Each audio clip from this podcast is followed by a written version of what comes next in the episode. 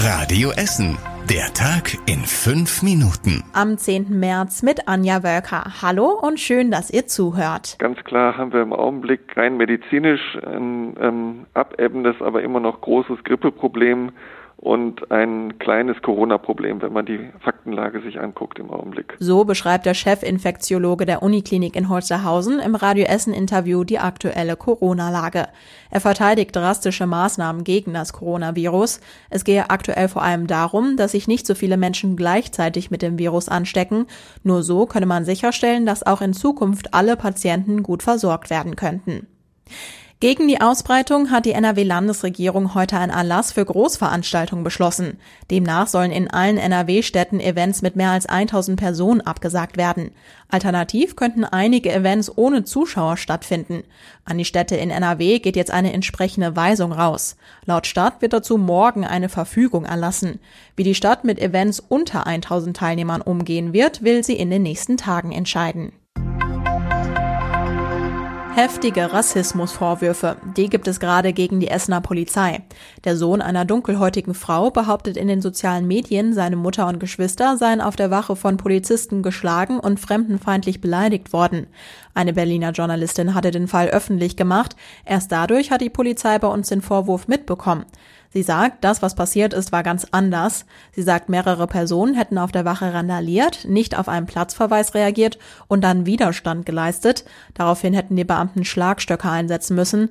Weil die Essener Polizei selbst beteiligt ist, untersucht die Polizei in Bochum jetzt den Fall. Gestern haben wir schon darüber berichtet, eine Wassersportlerin hatte am Samstag im Baldnersee eine Leiche entdeckt. Jetzt weiß man, wer die tote Frau ist. Es ist eine 56-Jährige aus Felbert, die schon vermisst wurde. Laut Polizei gibt es keine Hinweise auf Fremdverschulden. Die Beamten müssen aber natürlich trotzdem weiter ermitteln, wie die Frau gestorben ist. 600 Liter Diesel. So viel hat gestern ein LKW auf dem Gelände vom Müllheizkraftwerk in Karnap verloren. Beim Rangieren hat sich der LKW den Tank aufgerissen. Der Kraftstoff floss unter anderem in die Kanalisation des Kraftwerks, sammelte sich aber laut RWE im Rückhaltebecken. Eine Fachfirma musste anrücken und die Fahrbahn im Anlieferungsbereich des Müllheizkraftwerks in Karnap reinigen. Eine andere Firma pumpte den Diesel aus dem Rückhaltebecken ab. Müllsünder auf frischer Tat ertappen. Das wollen in diesem Jahr wieder acht Mitarbeiter der Stadt. Sie beobachten bekannte Plätze für wilde Müllkippen. Sie versuchen, die Müllsünder beim Abladen zu erwischen. Außerdem durchsuchen sie schon bestehende wilde Müllkippen nach Hinweisen auf den Müllsünder. Die sogenannte Müllpolizei gibt es seit anderthalb Jahren. In der Zeit mussten über 50 Müllsünder eine Strafe bezahlen, unter anderem weil sie Schrott, Hausmüll oder Altöl abgeladen haben. Die höchste Strafe lag bei 1500 Euro. Die Mitarbeiter der Stadt sind das ganze Jahr immer wieder unterwegs. Und was war überregional wichtig? Corona beschäftigt weiter viele Menschen, nicht nur bei uns in Essen. Italien etwa bekommt die Ausbreitung des Coronavirus offenbar nicht in den Griff. Regierungschef Conte hat deshalb ganz Italien zur Sperrzone erklärt. Österreich will im Kampf gegen das Coronavirus Einreisen aus Italien weitgehend stoppen. Nur wer einen Attest hat, darf noch aus Italien nach Österreich reisen. Das russische Parlament hat nach einer Rede von Kreml-Chef Putin den Weg freigemacht für eine neue Amtszeit des Präsidenten ab 2024.